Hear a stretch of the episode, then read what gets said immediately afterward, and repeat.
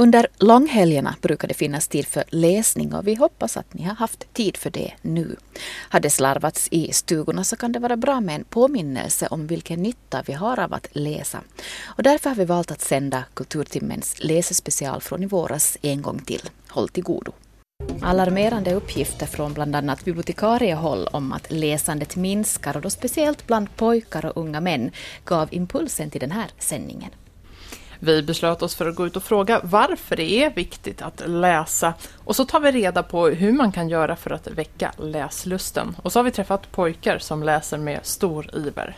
Då Kalle Anka kom så hade jag nähty nummer som kom i flera veckor så, så det var jättespännande så jag väntade alltid en hel vecka och läste ut all äh, Kalle Anka två gånger innan han kom nästa. Så man blev jätte ja, det tar, tar så länge. Ja, det tar för länge. Ja. I Koskeby skola i Vörå satsar man liksom i många andra skolor på läsprojekt och vi ska vara med under en lektion då eleverna diskuterar vad de har läst som bäst. Mm, och så träffar vi andra som också engagerar sig i barns läsande.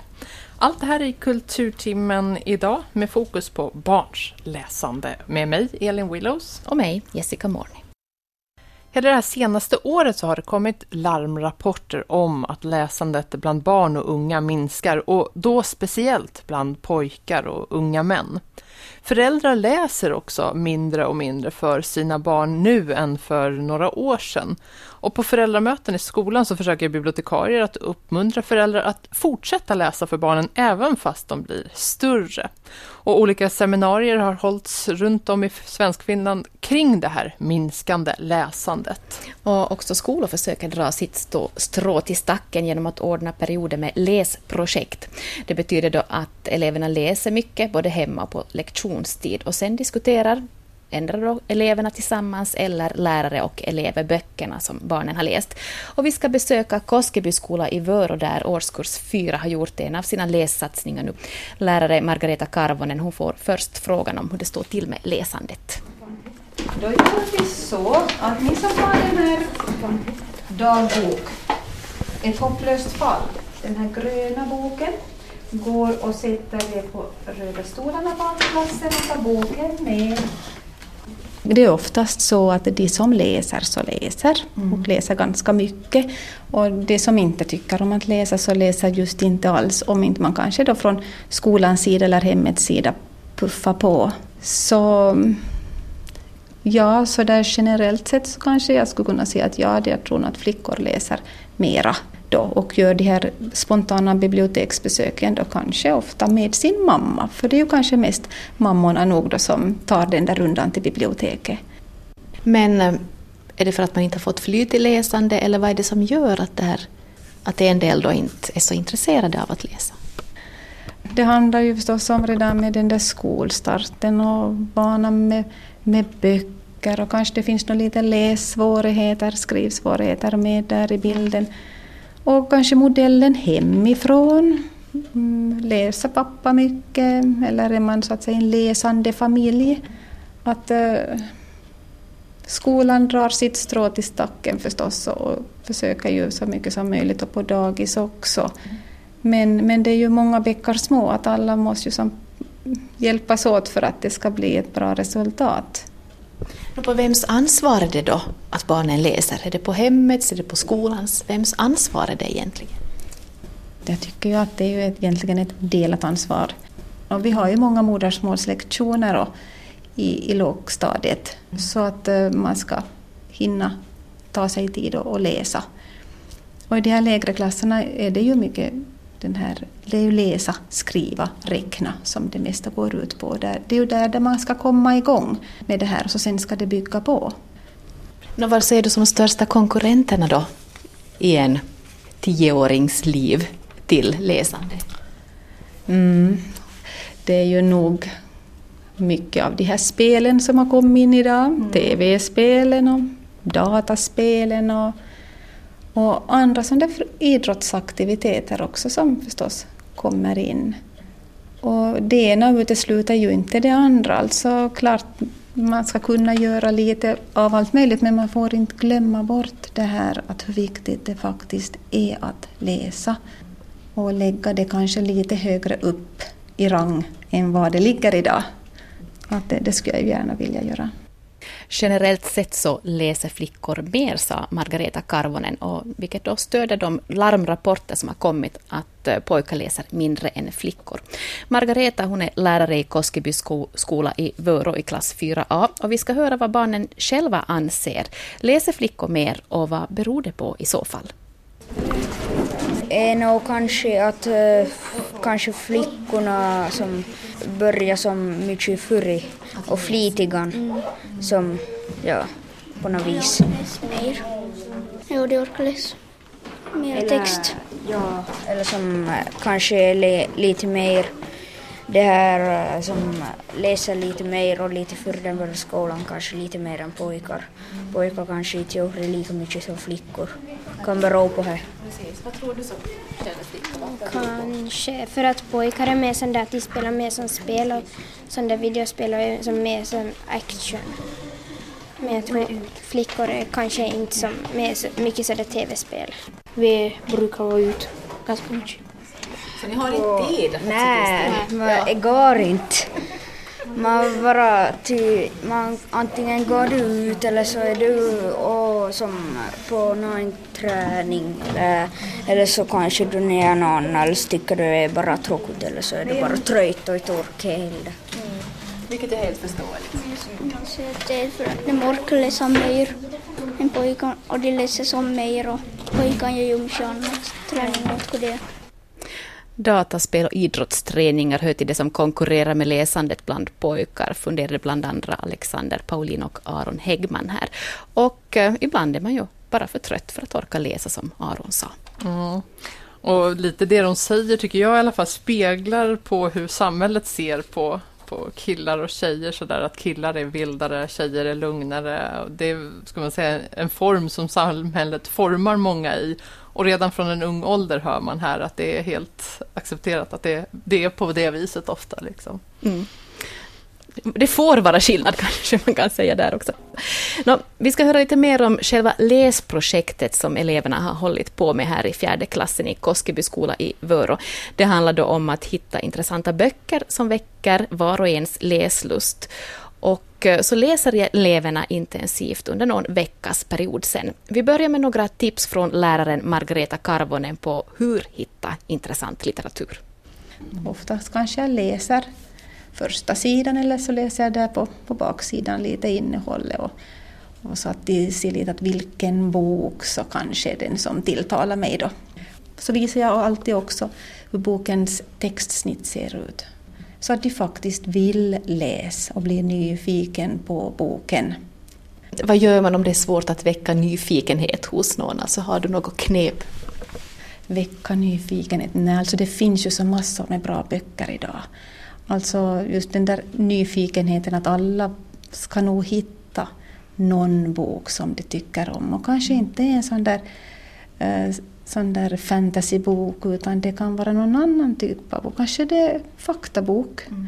Att man måste nog bara som se till att man hittar det som eleven kan tänka sig och prata faktiskt med den här eleven. Att, vad skulle du kunna tänka dig? Vad ska den handla om? Mm. Kanske man får till biblioteket och så går man runt där på hyllorna och tar fram och visar pärmbilden för oftast kan det vara pärmbilden som avgör. Mm. Men om man svänger på den och så läser man några rader så då kan den, ja den där är bra, den tar jag. Mm. Att man måste nog lite liksom också vara aktiv och, och bjuda ut olika typer av böcker.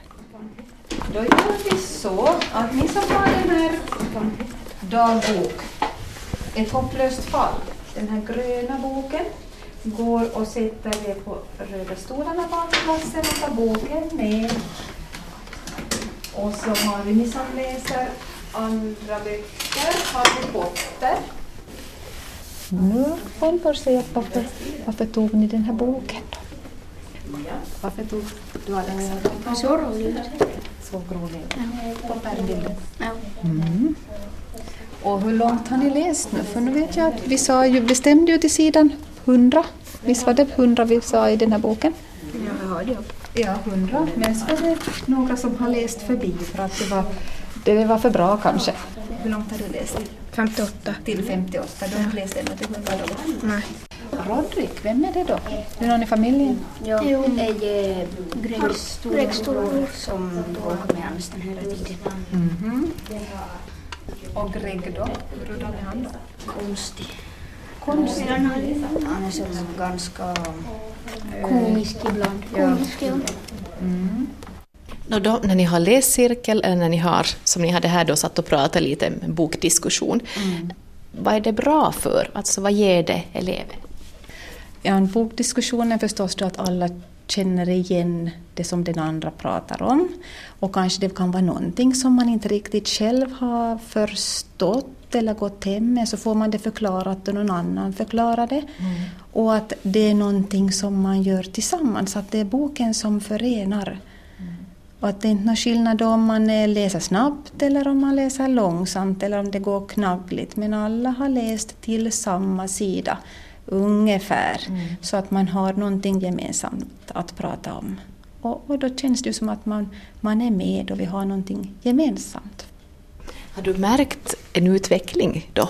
Alltså när de har haft ett par sådana här läsprojekt, har du märkt på i övriga lektioner också, andra ämnen, att de har fått lättare att prata eller att ta till sig ur böckerna eller har du märkt någon sån effekt? Ja, jag kan inte säga att jag som på det sättet.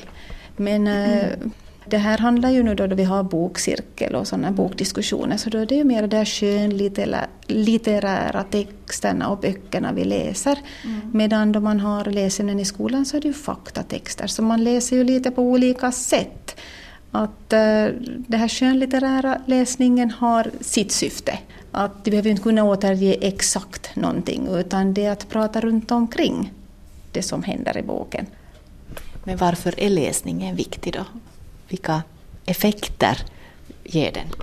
Nå, om man tänker så här i skolan som vi nu är, så hela skoltiden handlar ju om att möta texter på olika sätt. Och eh, har, får man en läsningen är bra så det, det gynnar ju som hela, hela skoltiden.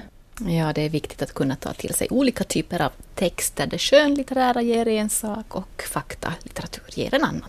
Mm, precis som eh, Margareta Karvonen sa här, det är ju inte bara skoltiden som gynnas av att man kan läsa. Att kunna läsa olika typer av texter, på ett sätt så är det här också en fråga om demokrati. Att kunna ta till sig sin omvärld och veta vilken värld man lever i och hur man kan förändra den på olika sätt. Så det, är en, det är stora frågor det här med läsande. Ja, absolut.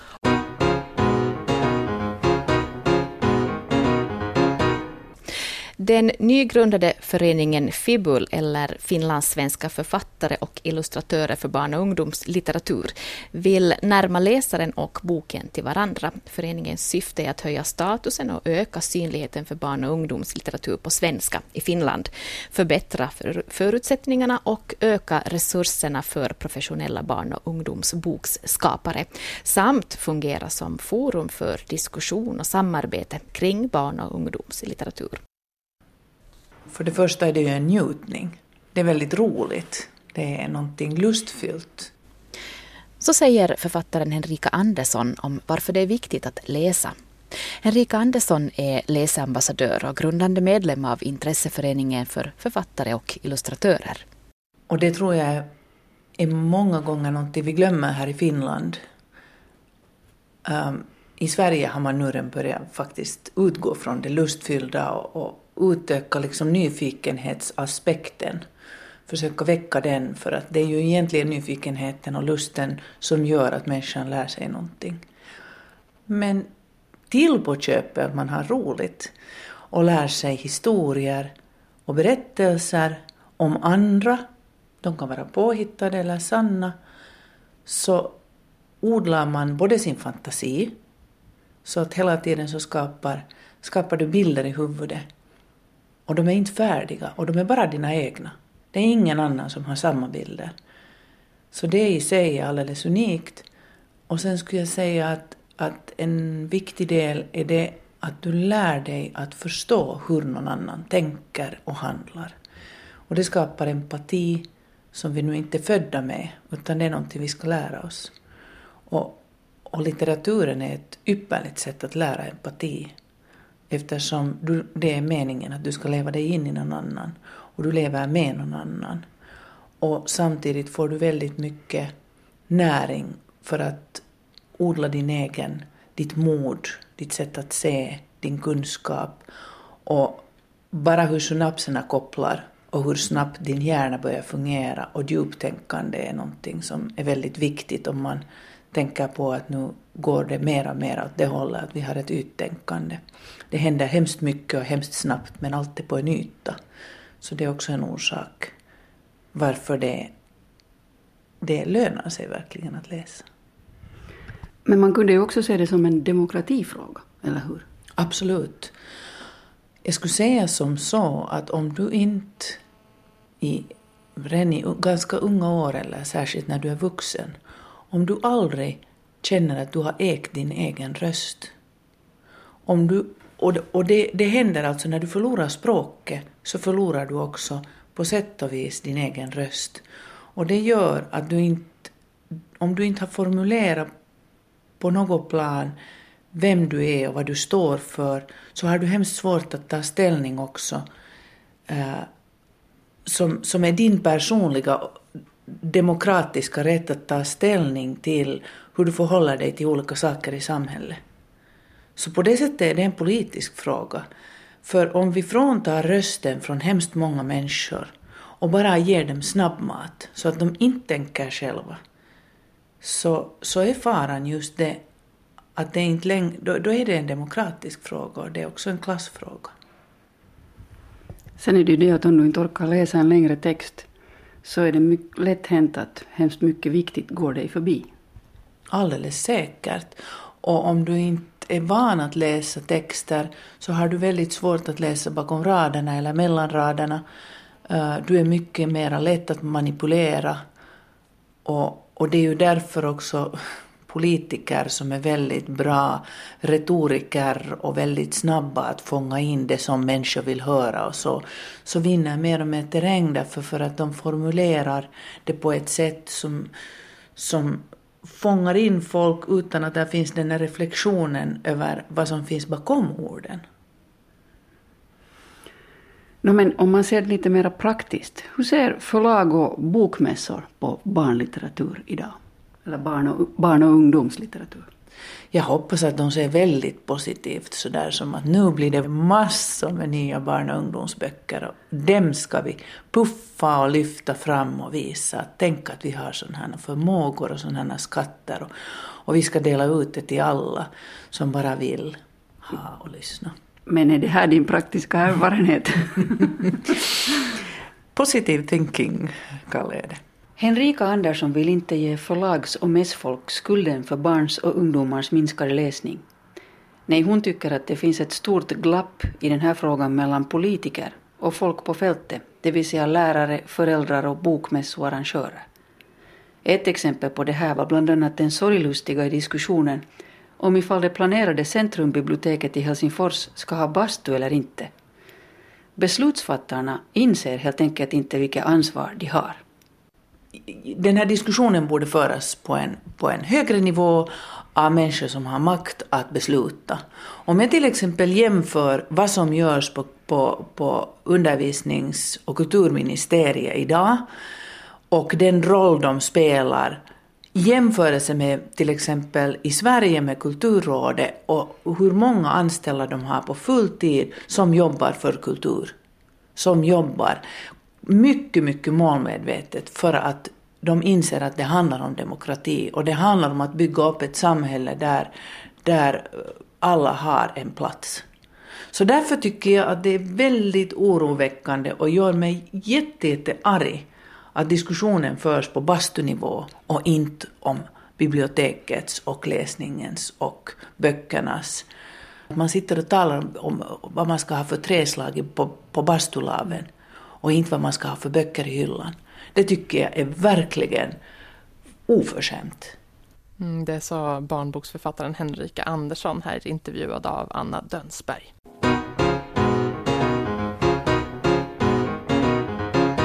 Men vems ansvar är det då egentligen att barn eh, ska läsa och bli intresserade av litteratur? Är det skolan eller hemmet som har det här uppdraget? Eh, eller vem är det? Och vad har biblioteken för roll i det hela? Vi ska träffa en person som håller det här med barns läsande nära hjärtat. Jag besökte Monica Borg Sunnabacka som är bibliotekarie på Jakobstads bibliotek. Bland annat för att fråga henne hur hon ser på barns läsande idag. Jag kan inte säga att jag ser det på något annorlunda sätt än jag sett tidigare men då har jag ju istället tagit del av de här rapporterna som kommit via PISA och PILS om att läsintresse minskar. Och här på biblioteket i Jakobstad så, så fick, vi, fick jag i synnerhet en kalldusch i fjol. För vårens lånestatistik hade sjunkit ganska drastiskt och det hade med barn och ungdomsavdelningen att göra. Så då blev jag ganska förskräckt nog. De som då kommer hit, märker du någon skillnad mellan könen? Finns det fler tjejer eller fler killar som läser? Ja, no, ju högre upp vi kommer i åldrarna så är det ju flera flickor än pojkar kanske. Det är väl en trend. Då har vi datorerna som drar igen och där kanske det är mera pojkar då igen. Men inte vill jag liksom dra så skarpa linjer mellan de här två heller. Det tycker jag inte. Vad kan man göra då, helt konkret? Nå, egentligen när jag tänker för min egen del så vi har ju hela tiden läsfrämjande projekt och, och jobbar med skolorna och skolorna är en viktig samarbetspartner för biblioteken.